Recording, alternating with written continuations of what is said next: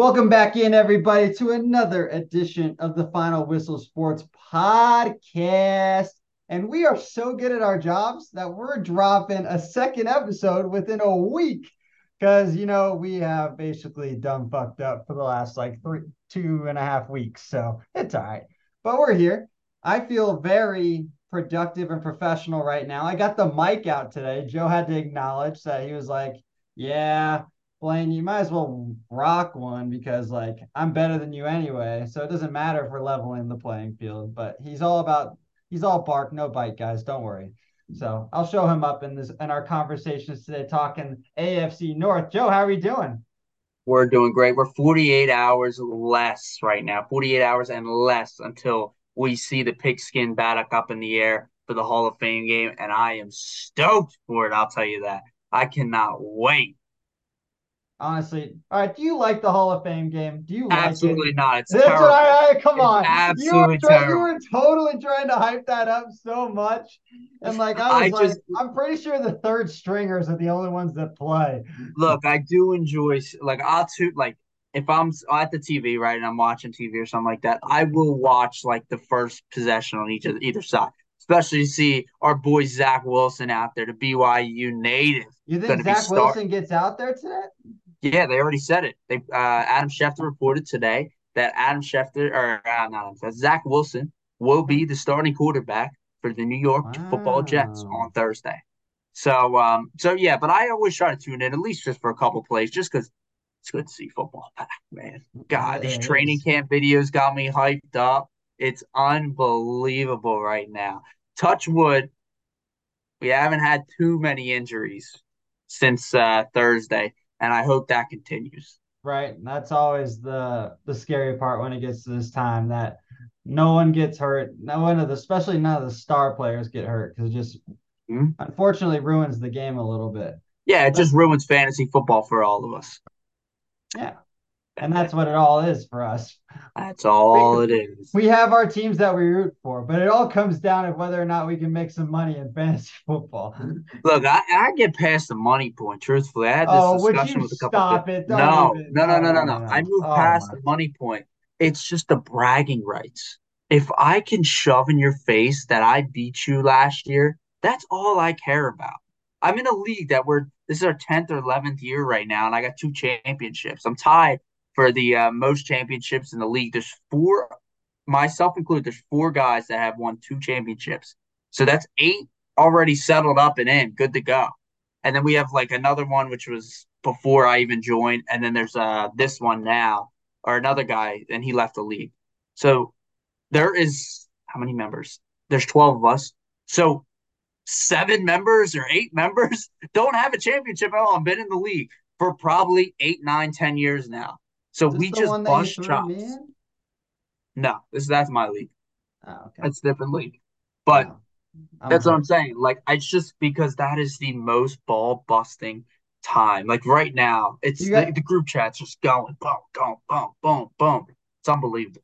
Do you guys do punishments for last place? No, nah, like we've always like said we are, and then we just never really get around to it. So, um, it, honestly, the amount of ball busting is probably enough punishment. Truthfully enough. I just, I'm I only had to ask because I saw a bunch of them now because of TikTok. They do TikTok dances as like their punishment. They gotta like do like ten to ten TikTok like the most popular dances as their punishment and put it on their channel or whatever. That or they gotta get like a certain amount of likes. Um, right. I've seen that. I just saw one actually today where they made the last place guy go out and play 18 holes in a dress, and he sunk like a 150 yard um, pitch shot. Like, and they were like, "You probably should just wear the dress whenever you golf now." I was like, "Wow, buddy, good shot, man. Keep that dress on. Probably shot your best round ever." So, yeah, right. That's just that's just he now just incentivized himself to keep wearing the dress. That's all.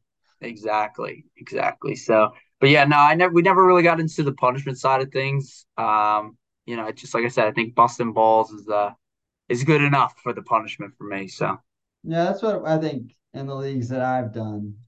Because I am actually in one of my leagues, the championship leader at three. And we've been playing for about 10. You were on year I think it's year nine now going into. I've been running this league. Okay. And all I do is that I'll just send all I do is record myself with We Are the Champions in the background with their money or their Venmo that I get, and I just make a little video that I send to them. there you go. I like that. That's good stuff right there. Yeah, you, I, you I rub it in. The the year I won the uh, league, which was actually two years ago, I never got the trophy because the guy that left the league has the trophy, so we have to get it from him because last year I was gonna take pictures like every Sunday with the trophy, like oh, like me and the trophy staying in bed today, like wait until one o'clock on Sunday was that like oh, me and the trophy having dinner tonight at the Italian place, you know, can't wait for Thursday night. Like I was gonna do stuff like that, but I didn't get the trophy, so do will that. You, will you actually get the trophy? Is now the question because he's left the league. No, because another guy won already, so he'll get it now. Well, do you think will you ever will you be able to retrieve the trophy though? Oh, will I win again? Absolutely. No. Will the guy that has left the league be so gracious enough to give you guys the trophy? Oh yeah, yeah, yeah, dude. He's a great guy. He's like an older guy, but probably like 70, 80 years old. Dude, his name. Listen to what his name is. Okay. His name is Bob Barker. What? Not yeah, I swear to God. His you are, Bob bro. You are capping me so no, hard. No, no, no, no, no, no. No, no. We'll talk about it later. I can't give his name too much more. But, you know, his name's Bob Barker. And yeah, he doesn't host the prices right, but it's incredible. Good stuff. Does or does not host the prices right? Does not. Does not. Does so not. he wasn't on Happy Gilmore beating up. He was not. No, no, no, no. That's no. unfortunate. But he's even more famous than that. I'll tell you that. So. Wow, there's definitely a story to this. oh man. All right. Well, let's uh, get into some real football talk here. All right, there, big guy. Uh, instead of this fake stuff. I, I can talk. Football. We could probably talk about the fake stuff for a good hour and a half, easy. We might have to do a mock draft or something together and explain the picks and stuff like that. So next thing you know, he's taking Sam Howell in the second round. It's like, buddy, easy buddy, there. buddy, he's there. He's a he's value. yeah. All right, so let's get into it. Like we said last week, we're going to hop into the AFC North. I think it's one of the uh, toughest divisions to win this year. Um, it's going to be very, very interesting. It's right there with the AFC West as well, but I think you can make a case for any one of these teams to pull out the division this year. So let's start off with the uh, AFC division winners of last year. The Cincinnati Bengals uh, ended up in the AFC Championship game as well. Uh, key additions for them: they picked up from the Super Bowl team, Orlando Brown, the offensive tackle from Kansas City. Big pickup for them to finally protect Joe Burrow. Uh, Germaine Pratt, linebacker. Nick Scott, safety. And uh, their rookie draft pick was Myles Murphy, which is a solid pick out of Clemson. Uh, key departures, though, they did lose a couple people, uh, especially in their secondary. Uh, Jessie Bates went to Atlanta. Vonn Bell, another safety. Hayden Hurst, their tight end, which uh, Burrow was kind of liking close to the end of the year and in the playoffs. He uh, is on his way. And Samaje Perine, uh, they do not have the RB two and Samaje Perine anymore because you know Mixon's good for uh, at least three games of missing. So, um, so we're gonna see what that works out. Blaine over under setting 11 and a half. I like that number. It's a good number. And uh, Joe Burrow will be missing a few weeks training camp. He does have a calf mm-hmm. strain, so we'll be uh, keeping an eye on that and what that looks like into the regular season. So Blaine, with them key additions, key departures, um, how do you mm. think the Bengals are going to, you know, fare on the offensive line? I think that was always a big question mark. How are they going to be able to protect Joe Burrow? And then on the flip side, is their secondary going to be able to recover now with the Jessie Bates and Vonn Bell leaving? I think the larger problem is the secondary. You lost two of your veterans that anchored your defense and your secondary especially Jessie Bates. The man was an absolute ball hawk last year. Played a very solid free safety covering the field, which allowed Vonn Bell to kind of play more in the box as the strong safety. They were very the two went very collaborated well hand in hand, right? The way that they their games kind of suited each other's that allowed them to kind of be successful where they needed to be. I think that's going to be a huge concern especially when their cornerbacks have already haven't been overly successful in recent years to begin with. And then you take away the basically their true quarterbacks in the secondary in those two. I think the middle of the field now becomes a safe haven for all of their competitors, right? And what's the one team that is probably the front runner as the contender against them? The Baltimore Ravens. And who do they have that absolutely owns the middle of the field? And that's Mark Andrews. That is a huge feast or famine for the Cincinnati Bengals. I love this at 11 and a half number because, like we kind of talked about, this division is so hard to predict that I would not be surprised if all four teams were respectfully around 500 in the division. Like that is not a far cry. Them all because of how these are four pretty competitive squads that were teetering last year with the postseason, where two of them got in, right? Or three of the four got in, excuse me. Right? Did, or did Pittsburgh no. come up short? Pittsburgh, no, Pittsburgh didn't Sorry. get in. Just the Ravens and the No, Bengals. Raven, but Pittsburgh finished 500, the Mike Tomlin effect, right? Um, and Cleveland was still re- trying to figure out the whole Deshaun Watson situation. They're going to be so much better again this year, now having him under his belt. Offensive line speaking, they've had that issue for now ever since Burrow's been there. Orlando Brown definitely shores up his blind side. I still have concerns though at the other four spots because they still, regardless of making that change, did not have a significant drop off in pressures and in sacks, which what they we all thought with all the changes that they made on the offensive line would be a huge help. Um, this team is going to have to score. We always that's been their calling card the last couple seasons is that they have to outscore their opponents. It's going to be the same way again this year. I think 11 and a half is a very tough number and I think it's right on the money. I, you know, I think it's just Joe Burrow has to play a smart game and just what he's been doing, right? I don't think they necessarily have to outscore where they got to go score 35 points, 31 points a game. This defense, especially the D line, is still solid, right? They're still able to get pressure now with Myles Murphy, adding him to the uh, repertoire there. I, I don't see a problem there. I mean, they can still win games 24 21, right? It's the AFC North. It's always a grit and battle whenever they get to it. Sure. I'm always surprised to see games when it's 31 28 because I'm like, this is not typical NFC North uh, battles here, right? Or AFC North mm-hmm. battles, excuse me. So, you know, I, I, think you do make a good point. You know, I think that safety and alone the whole secondary is up for grabs for them. Eli Apple is another one that walked. I mean, you know, burnt like an apple. We always said when he got torched in uh, when he played the Rams, but you know he's gone. Jessie Bates gone. Vonn Bell gone. You got three shoes you're going to have to replace in that secondary. Who's going to fill that role? I mean, they did grab Nick Scott as safety, so I mean, okay, I guess you filled one of them roles, but you still got Jessie Bates. To me, is is you you hit you hit the nail right on the head, right? Like it's a steal. You know, it's you losing him is going to be unbelievable because essentially he was almost like your play caller in the backfield, right? I mean, you talk about some great safeties. He was one of the great safeties, if not top five, top three, maybe safety in the league. And I think losing him is going to really, really hit them hard. However, on the flip side, Orlando Brown coming for being able to protect Joe Burrow's blind side, I think it's massive for him. I think it's massive for Joe Burrow's success and maybe even getting better, having more time in the pocket, um, you know, going from there. I, I, think Ja'Marr Chase could have a very, very solid season as he was prior. I think Tee Higgins mm-hmm. could have a solid season. However, the only thing I'm thinking about here is I know Tyler Boyd was kind of his safety blanket, but he really was keening in on the Hayden Hurst at the end of last year and in the playoff. So who's going to replace that Hayden Hurst role? Is Boyd going to slide back in now, or you know, I think they I think they picked up Irv Smith Jr. Is he going to slide maybe into that role of right. Hayden Hurst? You know, is it going to be more dump offs to Joe Mixon out of the backfield? I mean, he was already getting a plethora of catches. So, I, you know, I'm interested to see what Burrow does. I mean, of course, he's going to throw the ball a shit ton. We get that. They're still going to be able to run the ball a little bit with Mixon, but and you know, Chase and Higgins are going to get their touches, but there's got to be usually that third option. Is it going to be Tyler Boyd once again, or is it going to be someone else like an Irv Smith that comes in and takes away that, um, you know, them catches from Ja'Marr Chase?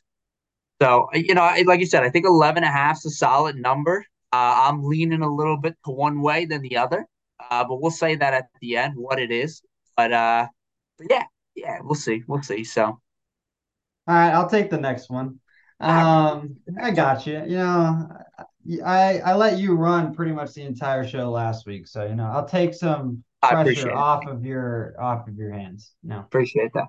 Um, next up, let's talk uh, Baltimore Ravens. Um, some key additions they had. Mostly it's at the receiving corps position with adding Zay Flowers and Odell Beckham Jr.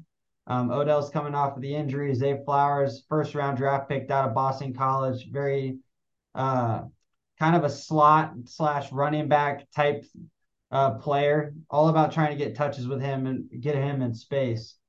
Um, but lots of departures on the defensive side for this Baltimore team. They're kind of cleaning house with how their secondary is going to be functioning, losing Marcus Peters, Chuck Clark, Jason Pierre Paul, Calais Campbell, Justin Houston. The list get, goes on and on for this defensive team. Going to be a completely def- new defensive look. But the biggest news was that they were able to ink Lamar into that long term deal we were both pretty much trying to advocate for him to get his money. But like we both have also said our prereq, can he stay on the field? These last two years, he hasn't been able to do that, only really making on average 11 or 12 starts out of these last two years. Joe, the line here for the Baltimore Ravens is nine and a half. What you got? Talk to me. Uh, I think if Lamar is on the field, it's almost kind of like for me with Miami, right? If two is on the field, this team can win games. If Lamar's on the field, this team can win games and probably can win a lot of games. Truthfully, I think the additions and the in the receiving room with Odell Beckham and Zay Flowers is going to be tremendous. I think the connection with Mark Andrews is still there, and I think it's going to be as good as it was two to three years ago when he was in that MVP season. I think he's going to I think he's going to go ballistic, truthfully enough. I think he's going to have a hell of a season once again, maybe even damn near MVP talks. That's where I think he's going to be at if he stays healthy. It's what it's all right. what it comes down to if he stays healthy. However, on the flip side for the Ravens, I think losing Calais Campbell is going to be a massive loss for them, a massive loss. Um, actually, two guys that we talked about, we've been talking highly of. Jessie Bates, Calais Campbell is now in Atlanta Falcons, so I'm pretty hyped about it. But uh, losing Calais Campbell, not only you lose a great defensive tackle up front that can get pressure and stop the run, you are losing a veteran presence as well in that locker room. And losing Marcus Peters, right? He does a lot of talking, right? He does give up a couple touchdowns, but when he needs to, he puts that seatbelt on them wide receivers. I'll tell you that. So I think it's going to be interesting. However, they do get David Ojabo from Michigan. He'll be coming back uh, yeah. off the Achilles injury. He played a couple games last year at the end, nothing too crazy, but coming back full off season, he's ready to go. So that'll add to the edge. And of course, they have um, oh my God, who is the linebacker they just traded for from Chicago Bears last year? Roquan, what is his name? Roquan. Roquan Smith. There it is. One of the best middle linebackers in the game, if not the best middle linebacker in the game. So he's going to keep that defense. Patrick Queen, obviously. Yep. Yep. And I, I think he's going to keep that offense, I mean, keep that defense rocking and rolling, and probably the offense, truly enough, say the least. I, you know, I have do have some high expectations for these Baltimore Ravens. I think this team is locked and loaded and ready to make a big playoff push in the AFC. I agree. I think this team is, I think we can both agree, it's predicated on how Lamar Jackson, whether or not he stays on the field. Um, we both know in the two years that before he's gotten hurt, he was right there, if not the front runner in the MVP conversation because of how basically he was winning his team games by himself. The defense yep. struggles from time to time. They give it, they get beat huge by the big play. They get very lackadaisical on the in the secondary, especially when they have a lead that team last year blew a lot of leads when they were in front. That's the one Achilles heel that they really demonstrated last year. Like they said, you still went 10 and 7 and Lamar missed 5 games. Like think about that. Like you put Lamar in there for 5 games, you probably add 2 or 3 more wins there and they're right there in the discussion for being the top overall seed in, in the AFC. Yep. Um my concern is their secondary. It's always their secondary now, year in, year out for them. How much can they really limit the damage? Their linebacking corps, like you mentioned, is elite with Patrick Queen and Roquan Smith, being the spearheading that fight. Like, and then, but defensively speaking, they have not been that elite defense that has really been there. They showed some promise towards the latter half of last year, right? When Lamar kind of went down and they made the trade for Roquan Smith but you're kind of blowing everything up defensively around them now. That's five of your starters now walking away. That's a lot. So it's going to be a new look defense. That doesn't mean that they're not going to be a solid defense. I'm not saying that, but the team is very warranted to giving up the big play. But with Lamar, the team's always going to be in consideration. I think I think nine and a half is actually being generous. And this team's got one of the easier schedules in football this year. Um, the winning percentage from last year is only 484, which is in the bottom tier, bottom 10 of schedules going into this season. So I think that nine and a half is being generous, if I'm being completely honest. But I think it's also because of the Lamar Jackson effect of whether he's going to stay on the field. Yeah, you know, it seems like to me, as you said earlier, right? He's only playing like 12 or 13 games a year, which is just kind of brutal. But when he does play, and you look at that MVP season, I think he played 15 games. Uh, he was unstoppable. That team was incredible. They had a home field uh, advantage uh, in round one, so it shows if he does, if he's on the field and he's healthy, they're going to do well. And I'm going to put something out as well. I think you know, the Ravens are notorious for no are, are, notorious for running the hell out of the ball, right? They got like four running backs on this team, and Lamar Jackson's a fifth, right? But it's going to come down to this, right? That we we're talking about the receiving room that is probably the best that Lamar's has ever had with Mark Andrews, Odell Beckham, Zay Flowers, and Rashod Bateman. Did Lamar work on his accuracy? That's kind of the question. That's been the question for the last three, four years now. Is okay, Lamar, like we know you can kind of can sling the rock a little bit deep, but like, all right, did you improve on your accuracy? You know, did you improve on them 15, 20 yard ins or them 15, 20 yards outs? Or, you know, or is it you're going to limit the turnovers to an extent? Are you not going to look first to run or, you know, maybe look upfield and look to pass first, not looking to run, you know, right away?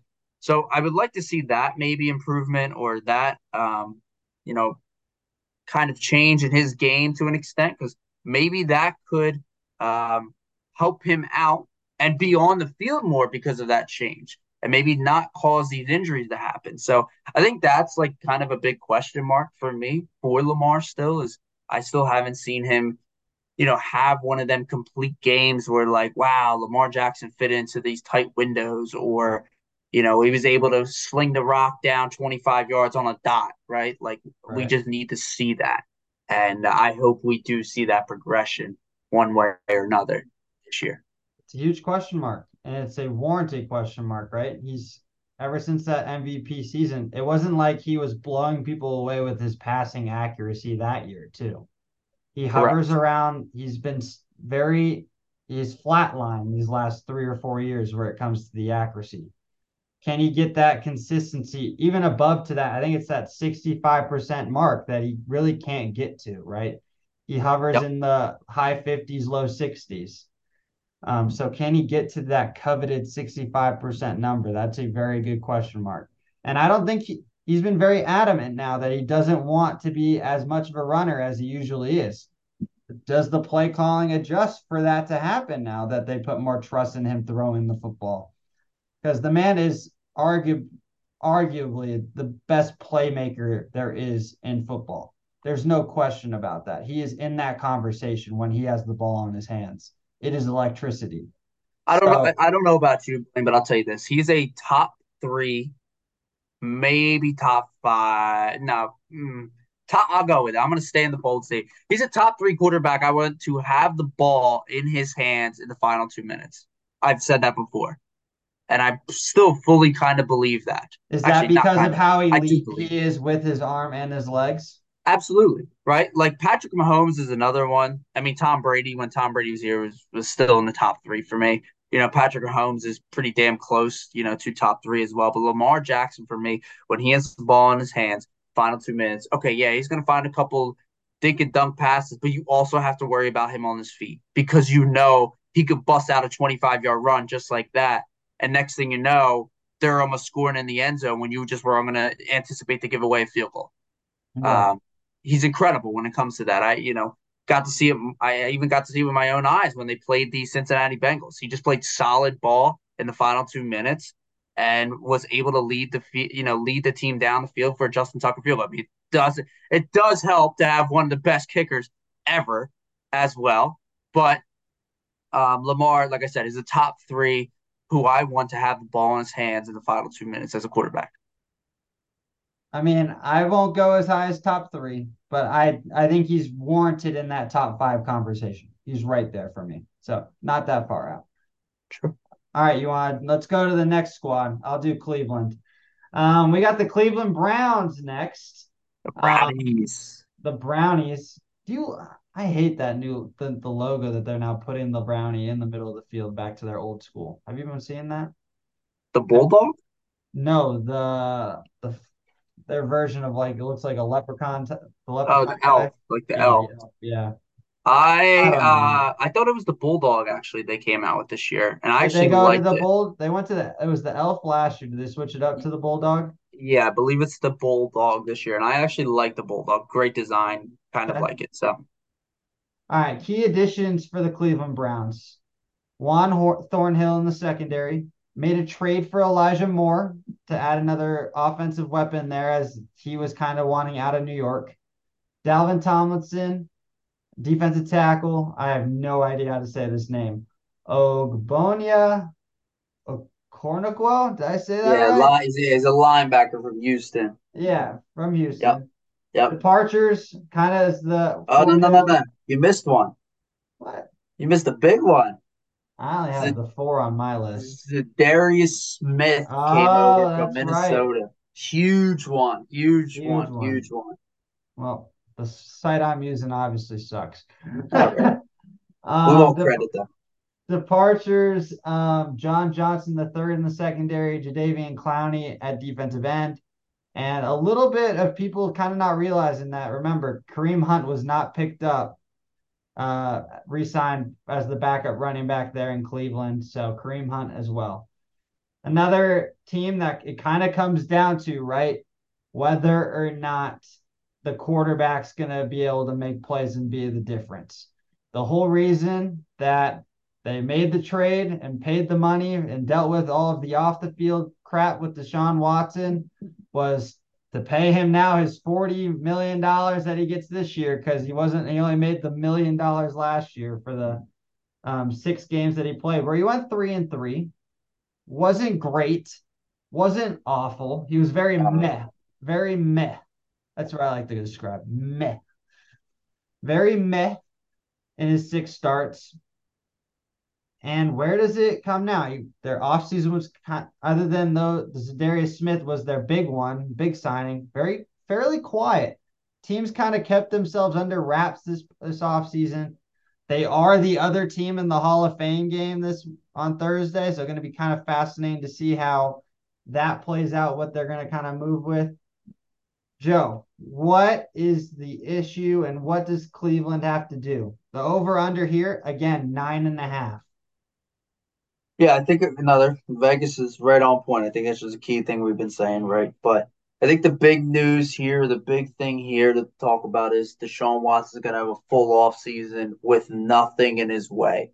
Mm-hmm. You know, no allegations, no court stuff, nothing going on there, no suspension. It's just him and football, right?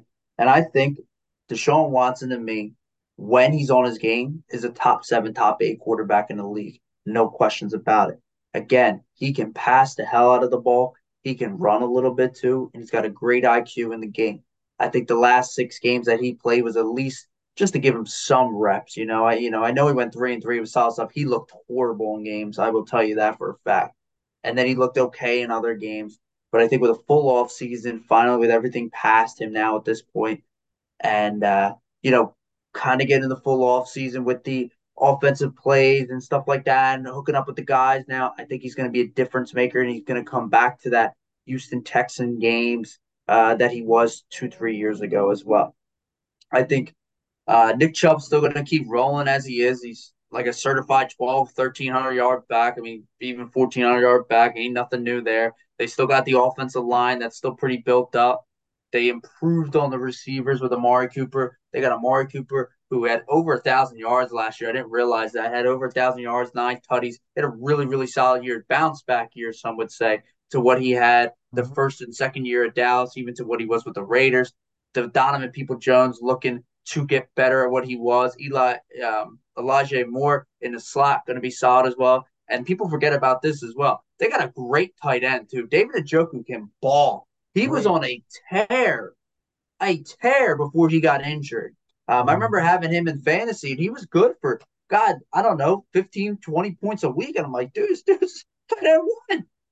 Hey, until he got injured. He was getting putting up tutties. So really, really solid, great target for Deshaun Watson. On the flip side, the D line's going to be there. It's you got Myles Garrett and you got Za'Darius Smith and Dalvin Tomlinson now. It's going to be there. I'm not worried about it. It just comes back down to the other side now, right? The secondary. You know, how is that going to work? I feel like that's what a lot of these issues are in the AFC North, right? You mm-hmm. talked about the Bengals. Their secondary is very going to be very weak now. Just talked about the Ravens. Their secondary is a little shaky now. Now you're talking about the Cleveland Browns. Their secondary is going to be shaky now. A lot of these wide receivers are going to have some field days on this secondary, to say the least. Oh, I couldn't agree more. I think you can kind of see it for. I mean, we're going to talk about Pittsburgh a little bit more later, but I think most, like you said, these three teams for sure, their problem is whether or not they're going to be able to cover anybody at all. That's going to be the biggest thing. I wouldn't be surprised, especially from you're going to see a lot of zone from these three teams. I would be stunned if these teams, especially Cleveland, if they go man to man. They really just don't have the pieces right now to be able to really combat that, right? Remember, they were 17th ranked defense last year in points. So middle tier, and their offense wasn't good enough last year. I mean, a lot of that was Jacoby Brissett, and he held his own as the push-in starter, right, for when Deshaun. But even when Deshaun came back, they weren't really winning games in shootouts. The, t- the games were very tight, very low scoring. I think that's kind of been a predication of what it's going to happen with Cleveland. Can they win the tight game? That's what didn't happen last year because Brissett kept them in a lot of games. It wasn't like they were getting blown out week in, week out. It just came to a couple crunch plays in the fourth quarter. I do like a lot the Elijah Moore move. I think he's going to be a lot more of a focal point in this offense. Uh, Deshaun Watson really relies on that middle of the field with Njoku. You add Elijah Moore in there as well. I think that's going to be a solid one-two punch, especially inside the numbers for them. And you know Nick Ch- Chubb's going to eat, regardless of how many touches he's going to get. The man's going to put up his numbers. It doesn't matter. You can have eight in the box, and the man's still going to get his. So that's going to also help out and open up the passing game. And like you said, when Deshaun Watson's on, he's elite. The question will now be, right? He had the full off season. He had that such a long time from football in between Houston and Cleveland. Where does it lie? Does he jump back to where he was in Houston, or do we see more of what he was the last six weeks in Cleveland? Yeah, that's a fair point. I think it's a great point, actually. And where do you see him? I think it's going to lean more to going back to the Houston side of things, right? I think, you know, he's still, God, man, what's he like, 27? Yeah, he's not, he, he's not old. He's still not. Yeah. He's just starting to reach the prime of his career. Correct. Yeah. So I think, like I said, a full off season. He's got some great weapons now. Maybe not the best weapons he's had because that weapon weaponry that he had with D Hop and Will Fuller was incredible to watch. Um, you know, Amari, don't get me wrong. Amari, Donovan Peoples-Jones, and Elijah Moore is not bad. It's not as good as it was there. But he's also got great running back behind him in Nick Chubb. He's got a pretty solid O line. as well, better than what he had in Houston. So I like to see how he's going to work out, right? See what he's going to do, and uh, with this Cleveland Browns team team this year now. Flip side, though, I know we were talking about the secondary. I don't think they're as bad as the Bengals are. I think the Bengals are bad. Like they're they don't oh, have the Bengals will be the arguably one of the worst defenses. Yeah, like the Ravens at least got we didn't really talk about, but they at least got Marlon Humphrey, which I'm he's he's a pretty solid cornerback. Here they got Denzel Ward, so it's it's not bad, right? Greg Newsome's their nickel cornerback as well. Right. So I, and Grant and I think Grant Delpit Del Delpit Grant Delpit and there's yeah Del safeties. Yeah, so they got some names. I think as they're we, young. The Cleveland yeah. secondary is a very young secondary that's still at, trying to grow into it. As we're talking more and more, and as we get you know, move up the teams or the, we go down the teams, it gets better and better. People, I promise, the Steelers are a lot better. So, uh, you know, just transition to it. well, yeah, no, I, I want to get done. I'm just kidding. I'm kidding. I'm kidding. I'm kidding. But I, I really I want to ask you, and you know, because I think Pickett kind of is the outlier. I think Pickett's the fourth best. You had to pick the top three quarterbacks here in this division. Who is it? I'm going in the order that they finished: Burrow, Lamar, and Deshaun. Then Pickett's four. Interesting. Okay. I I think honestly, I I can make the argument that I would put Lamar Jackson as my number one quarterback, though. Yeah. I think it's that tight. Yeah, that's what I think. Actually, I think Lamar is one for me. I think two is Burrow uh, and Watson's three. See, that's a, and I I'm not going to even argue with that, right? But like we said, I have to see it for six, at least 15 weeks. Sure. You got to give me 15 weeks. You give me 15 weeks, he is like we talked about the most. I mean, I, I think you, for me personally, he's the most elite player on the football field. He is the best playmaker on the football field, in my opinion, when he's healthy. That's just that's just the way I look at it. Like he's career. Been, go ahead. Go ahead. I'm sorry. Like honestly, like I usually try to pick him as my as my top as a top three MVP candidate every year because I think he's just a man on a mission. Like last year, he got hurt. He was my pick for MVP last year.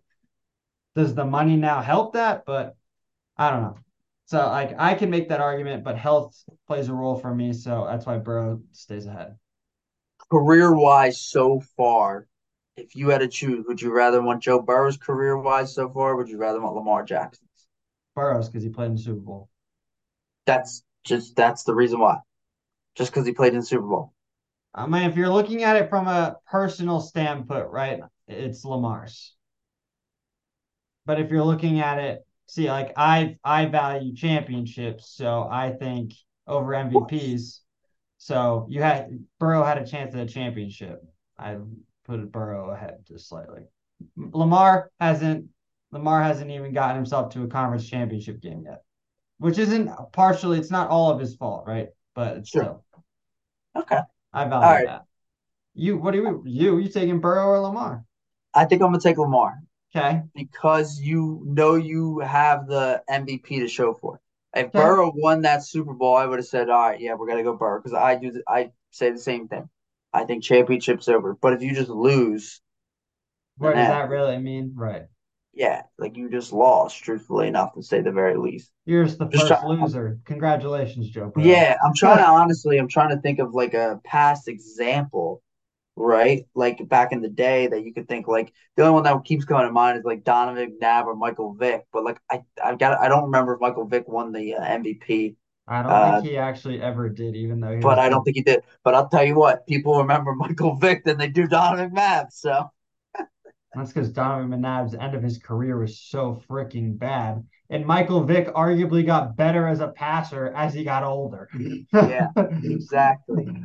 So, but yeah, my my two cents is I would actually go with Lamar's career so far. Yes, the injuries have, you know, kind of derailed him to an extent, but you did have one incredible year right and an MVP season that like almost potentially changed the game completely for mm-hmm. people at first. They really right. were thinking, wow, I need like a running quarterback now. Um, and truthfully enough, he kind of did slightly change the game with that, right? Because now you don't get a lot of them pocket passing quarterbacks or strictly pocket passing quarterbacks.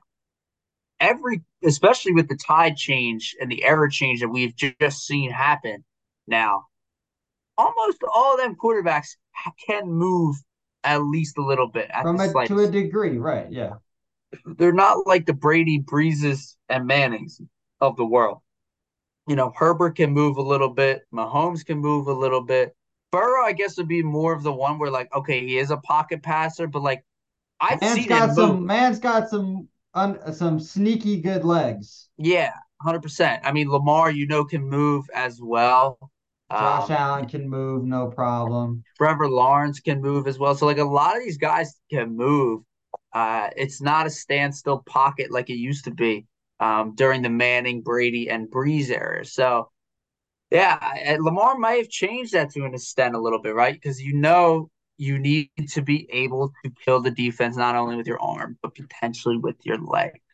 Yeah, so. you just have to threat. It's not even half the time that you have to run. You just have to threaten that you have the ability to run. But mm-hmm. you have to respect it. No, I exactly. agree. Exactly. So, all right, well, let's move over to the last team in the AFC North, the Pittsburgh Steelers. They did add a lot this offseason. It was a good, good offseason for them. They helped out Kenny Pickett and they helped out the defensive side of the ball as well. The key additions were Isaac Seumalo, the guard from Philadelphia Eagles, solid pickup for them. Great Allen pickup. Robinson, a good vet wide receiver. Hopefully, he can turn it around this year. Mm-hmm. Keanu Neal, the safety. Patrick Peterson, uh, a couple pickups in terms of the draft they got with Broderick Jones, offensive tackle from Georgia. Joey Porter Jr., cornerback from the Pennsylvania State University, and Darnell Washington, the big freak tight end out of Georgia. Buddy. Oh, and I'm sorry, key departures is Cameron Sutton, cornerback, and uh, Devin Bush. I apologize. So over under set at eight and a half. Year two of Kenny Pickett, hopefully to see some improvement as was last year. Hopefully we'll see this offense grow, um, especially being so young as it was last year. Mm-hmm. Second year, a lot of these players. Um, and hopefully now with some more protection for Kenny Pickett we will see improvement from him. Blaine, um, you know, it looks like they added a lot, truthfully, right? Mm-hmm. It looks mm-hmm. like they were able now to add more protection for Kenny Pickett. Um, you know, you have another year, potentially a great in Najee Harris, solid wide receivers as well with Allen Robinson, George, George Pickens, and Diontae Johnson, adding the uh, Darnell Washington to the tight end room. Seems like that offense is going to blow up, and it seems like it's all going to be on Kenny Pickett now. What do you think? I agree. I think this all comes down to Kenny Pickett, right? This team won nine games, and Kenny Pickett was not the day one starter. You get a full year now. You've made a lot of offensive pieces. Kenny Pickett, there's no excuse now in year two. I mean, the man, not gonna lie, the man was clutch when he needed to be, though, in some of those low scoring games. Some of those games were awful to watch when it attained to the Pittsburgh Steelers. But that's how they kind of they've embraced that mentality of especially these last couple of years where they've struggled at the quarterback and especially on the offensive side of the ball, where they're just gonna make it look ugly. Their defense is gonna be elite. And if you get them what arguably 17 to 20 points, they're going to win the football game because the defense just has that type of chip on their shoulder. And the defense arguably got better, right? Adding Joey Porter Jr., Patrick Peterson in the secondary. I mean, Devin Bush is a huge loss. So does the linebacking corps take a hit? But their secondary, I think, got more elite. Adding Minkah Fitzpatrick still back there this you can make the argument that this is the clear best secondary out of the four teams, right? We can both agree to that no, without questions asked. So, can they kind of now make it competitive? And you, they've got the best, arguably the second best coach in football behind Belichick and Mike Tomlin. Like that could be that's a fair statement. He's no. in that conversation. No. Second? You said he's second? He's got to be in the second conversation. I think it's a it's a debate. It's not cut in stone that he's second. You're saying he's the second best head coach in the NFL. Is that what you said? I think he's two or three. I'll consider more three. Sure, he's not second though at all. All right, that's fair. I think that's yeah okay. But the man is a huge impact on his team. Did I even, did I even ask who my second is? No. Go. Who's your second? All right, it's Andy Reid. Andy Reid's number two. Come on now. I think Andy Reid and Mike Tomlin are two A, two B. What? All right, we gotta stop the conversation here. Oh How? my gosh! How do you say that? Because Andy Reid's an offensive guru, Mike Tomlin's a defensive guru, so they balance each other out. Okay, I'm gonna go back to the statement you just made five ten minutes ago that you take championships over anything, right? Right. All right. All right. Now I will eat my words because you just pulled that out of your. No. The man. Fine. All right. Tomlin's at three. Okay. Tomlin's third then. I told you. Hold up. Hold up. I know that. Hold on now. You're not done. Give me a second here. Oh boy, I'll you're gonna give me a list of coaches now, aren't you? I know I do like Mike Tomlin. I'm a big fan of him. However, I think he gets a little too much. Why is that? For being over 500. That's my issue. Like I think he's a solid coach. I think he's a very, very big player coach kind of guy. Joe, to argue to shoot that statement right back at you. The team has been absolutely nothing the last couple of seasons, and he somehow got them to be competitive. Sure, and that's what I said. Like he he he's a players coach. He gets these guys to rally behind him and go. However, I don't know if he's third because you also have a guy in the in the uh, northwest of the world that had a team that was expected to be absolute dog shit last year, and, and they made the playoffs. Pete, you're talking Pete Carroll. Pete Carroll. You could say the exact same thing about Mike Tomlin two years ago when Duck Hodges was freaking quarterback and he did the exact same thing that Seattle did. I'm just saying, look at look at that. And look what Pete Carroll has done. Right. Nope, that's a fair statement. They How both have one. How many? They both have one. No, no Seattle's got two. two. Seattle two? Seattle's yeah. got two. Tomlin's got one. And Tomlin got one. Is that is that the one that Bill Cowher kind of gave him? You can make that statement. You could also make make the statement that Pete Carroll should have three if he didn't hand the freaking decide wow. to take the ball out of you know yeah. whose hands. Yeah, I agree. Yeah, but what are you gonna it, do? No, huh? wait. Is it only one? It might only be one for Pete because he lost that one, the other one. So I know they beat Denver. Yeah, but they lost to New England the other time they were in. The ah, so maybe it is one. Yeah. All right. But still, I think Pete's. I think Pete's I think better. Th- I, okay, that's fair. I, I would take Mike Tomlin coach. over Pete.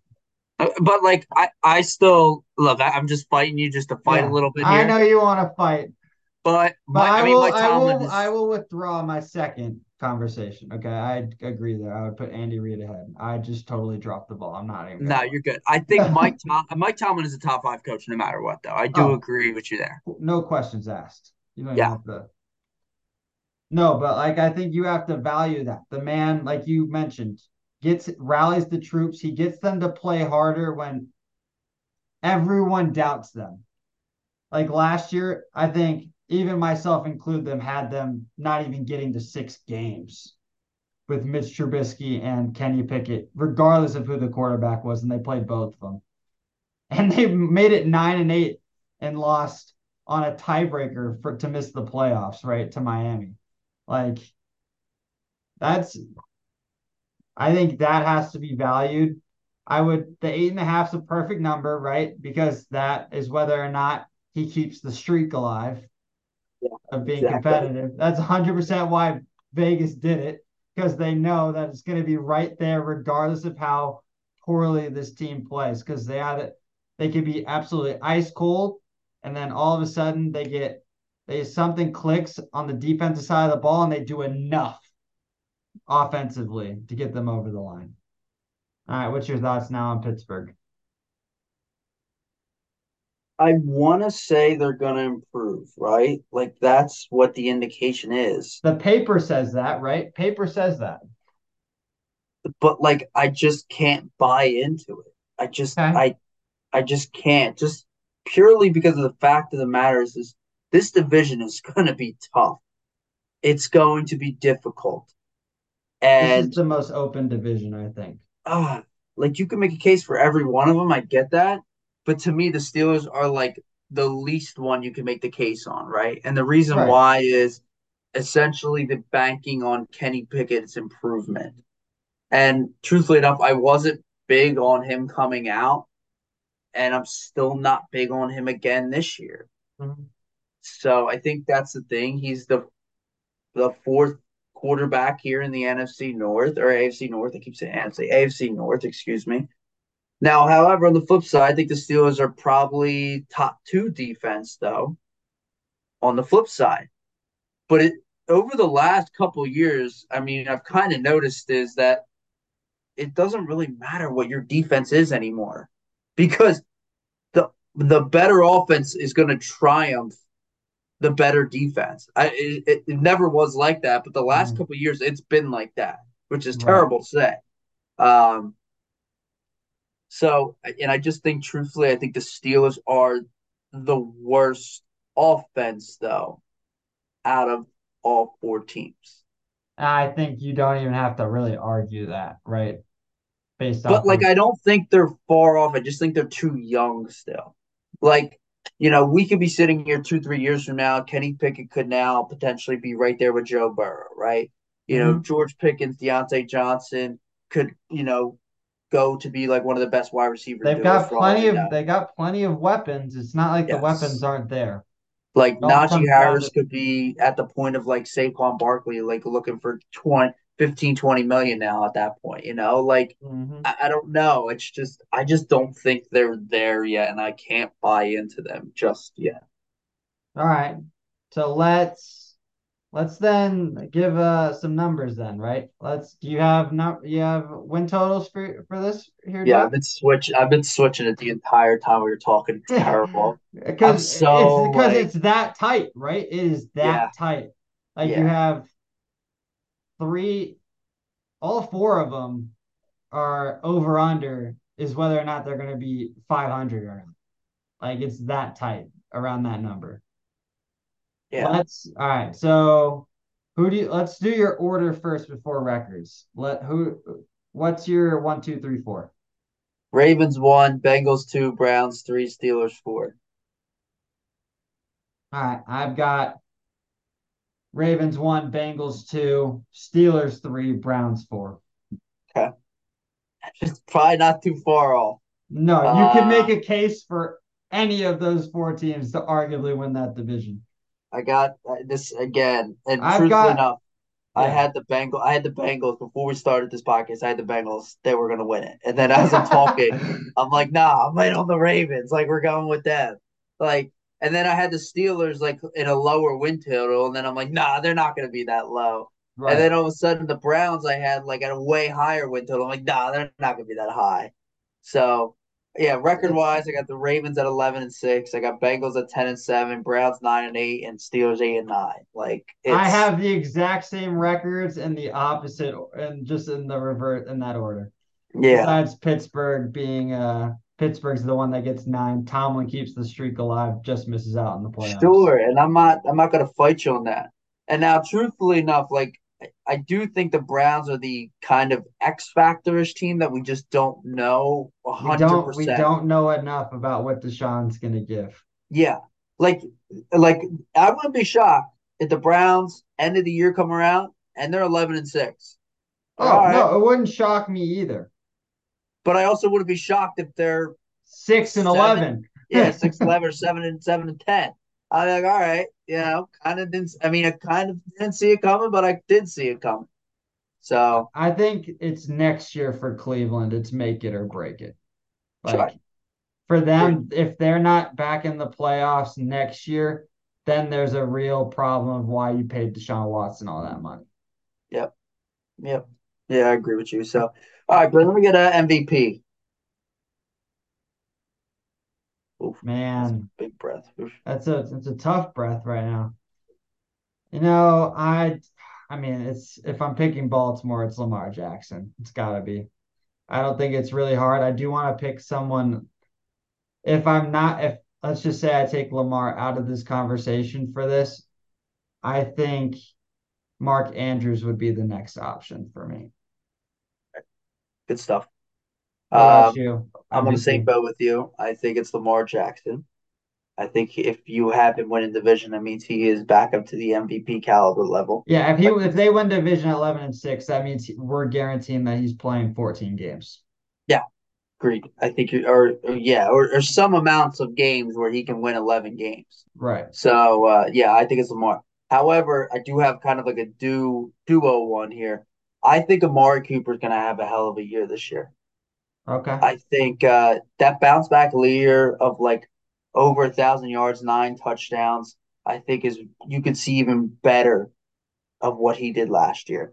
You know, right. I was looking up at the stats of the last kind of three to four games that he was here with Deshaun Watson. He was still getting over like 80 yards a game, you know, with Deshaun Watson. Sometimes even 110 yards a game, mm-hmm. touchdown here or there, even when Watson looked like shit, truthfully.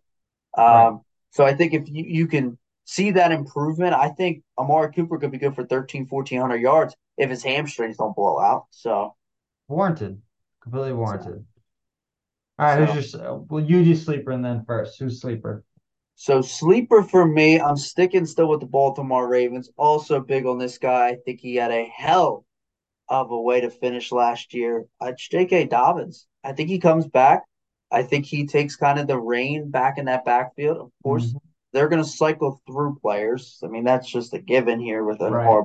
But I think Dobbins is going to potentially get up to a thousand yards. Um, I think he could get good amount of touchdowns, and I think he's finally going to be able to bounce back off that Achilles injury and return back to form. That's not not a bad pick. I think the amount of running backs that Baltimore plays will hurt that just a tad, in my opinion. But I don't I don't hate the pick at all. I'm gonna go with I think it's going to be George Pickens for the Pittsburgh Steelers. Why? I'm so out on him. It's unbelievable. Really? You're that far out on him? I'm so out on him. I'm so done with him. I just why is, why is that? Go ahead, give me a reason why, then I'll. I I'll... just I love his ball skills because Diontae drops the ball too much. So the other only other options Pickens to get him the ball. I was thinking maybe going Freiermuth, but I decided not to. I was like, sleeper wise, I think Kenny Pickett takes that next step just enough for them to be competitive in games. And they got to have someone that can catch the rock. And Pickens has enough potential. It's very, this is a very raw guess that I'm kind of making, right? As a sleeper. He's got all of the potential in the world but he didn't produce in Georgia either, right? He showed flashes last year in Pittsburgh in his rookie year. I'm hoping that he takes that next step. But again, very raw. My other one was going to be Elijah Moore for Cleveland. I think that's a home run that potentially could be happening for him. So he reminds me a lot of like Chase Claypool. Like he's gonna have games where he goes like 10 yards, and then he's gonna have games where it's like 120. Right. And in addition, it's just dude, it's like everything. It's eerily similar how much they're how compa- the comparison wise, they're almost the exact same player. And then on top of it, man, he's just like I feel like everything you hear out of camp and everything you heard last year, it's like such a head case. Like I'm like, I have what, heard that, yeah. Like, what are you doing? Like, and the other reason why I say like I'm just kind of out on him, right, is you have Diontae Johnson who's going to demand essentially ten to twelve targets a game, and now you've brought in Allen Robinson as well, who, you know, was still young, good, mm-hmm. solid veteran wide receiver who's probably going to try to command six to eight, maybe 10 targets a game. So that's 20 already. Freiermuth is probably good for four or five. And, and at that point, gonna... you've hit, and at that point, you've hit Pickett's cap limit already. Yeah, exactly. That's what I'm saying. So, like, like where, like, what he's going to get a couple deep shots probably here and there. So, mm-hmm. like I said, like you're going to get your games for the Chase Cape, Chase Claypool game. You're going to have 110 yards. You're going to be pissed that you didn't pick him up. You're going to pick him up next week. You're going to start him in your fantasy lineup. He's going to shit the bed and get you 1.3 points. What else can we tell you, people? That's just what he is for me. I have no desire for him to and to pick him up. I hope he proves me wrong. I really do. I love mm when people prove me wrong because I'm like, thank you. Great job. You did your job. But I just don't see it out of him. No, I think that's a fair assessment. I personally think that the catches will finally hurt Diontae Johnson because of Allen Robinson and Pickens being behind in the behind him. Sure. That's just me. I think the catches, the drops finally catch him and he drops down the depth chart and George Pickens hops on the opportunity. I that's just me. Like Diontae will argue those, but the man you can lock him in for two or three drops. You can book it. Nah, he did a lot better last year because I did. did have him on my fantasy team, and he was way, way better with the drops last year. Okay. So okay. I do know that for a fact, and he's probably still working on it, um, you know, as well. But yeah, I just I'm not big on Pickens, man, and it okay. it's tough, right? Like the sleeper wise, I think because truthfully, this division is so tough to pick a sleeper because there isn't really that many, right? Everybody in the Bengals, you know everybody at this point. Like there is really no sleepers to be no, out. There's no sleeper in Cincinnati. Yeah, uh Ravens, you're kind of like limited. Like, what are you gonna say, Zay Flowers? Like, you kind of have some expectations for him there. Um, you know, Steelers there's a lot more open, I guess, right? And the Browns, you have pretty much Elijah Moore. And David, if you want to say David Njoku, even though David I don't, Njoku, I don't think him as I don't see him as a sleeper. Exactly, exactly. So this one's this division is very tough to name a sleeper per se. Agreed. Um, so I don't know. I don't know. No, I think I think it'll. I think this is good. The, easily the most fascinating division this year. Yeah, going to be interesting. I will say that, but they do. All four of these teams have very very difficult schedules. Um, you know, I know you got a chance to look. I got a chance to look, but you know, the listener, go go take a look at the what who the Bengals are going to have to play, who the Ravens are going to have to play, the Steelers are going to have to play. It is some severely difficult matchups. The Browns have a way easier one because Obviously, they came in last place, so they're playing the last place division. Um, and but, you got to remember these divisional games; these teams beat each other the fuck up. Yep. I was going through the schedule, and I'm like, I'm like count on my hand, like one, two, three, four, five, six, and I'm like, oh wait, nah, the Bengals are definitely gonna lose to the Steelers once. I'm like, I gotta take one off. Or like, um, I'm like, the Browns are playing the Ravens. I'm like, ah, we'll get the Browns to win here because you know they're going to pull out a victory. It's just like a matter of fact. They're just like the NFC East for me. Like, you know, they're probably all going to end up right around that four and four mark. Somebody may end up five and three. Like, but like six and two, I'd be shocked, right? Like, you're like, wow, mm-hmm. holy crap. So, yep. um, yeah, I think that's just exactly what's going to happen. So, yeah, it'll be fascinating stuff for sure. Another, uh, hey, that wraps up another one. Good job. Yeah. Man. Another great episode. We uh we will not be on here next week because I will not be here. I'm on vacation. But I will make sure that following week, folks, I will be back on ready to talk some more.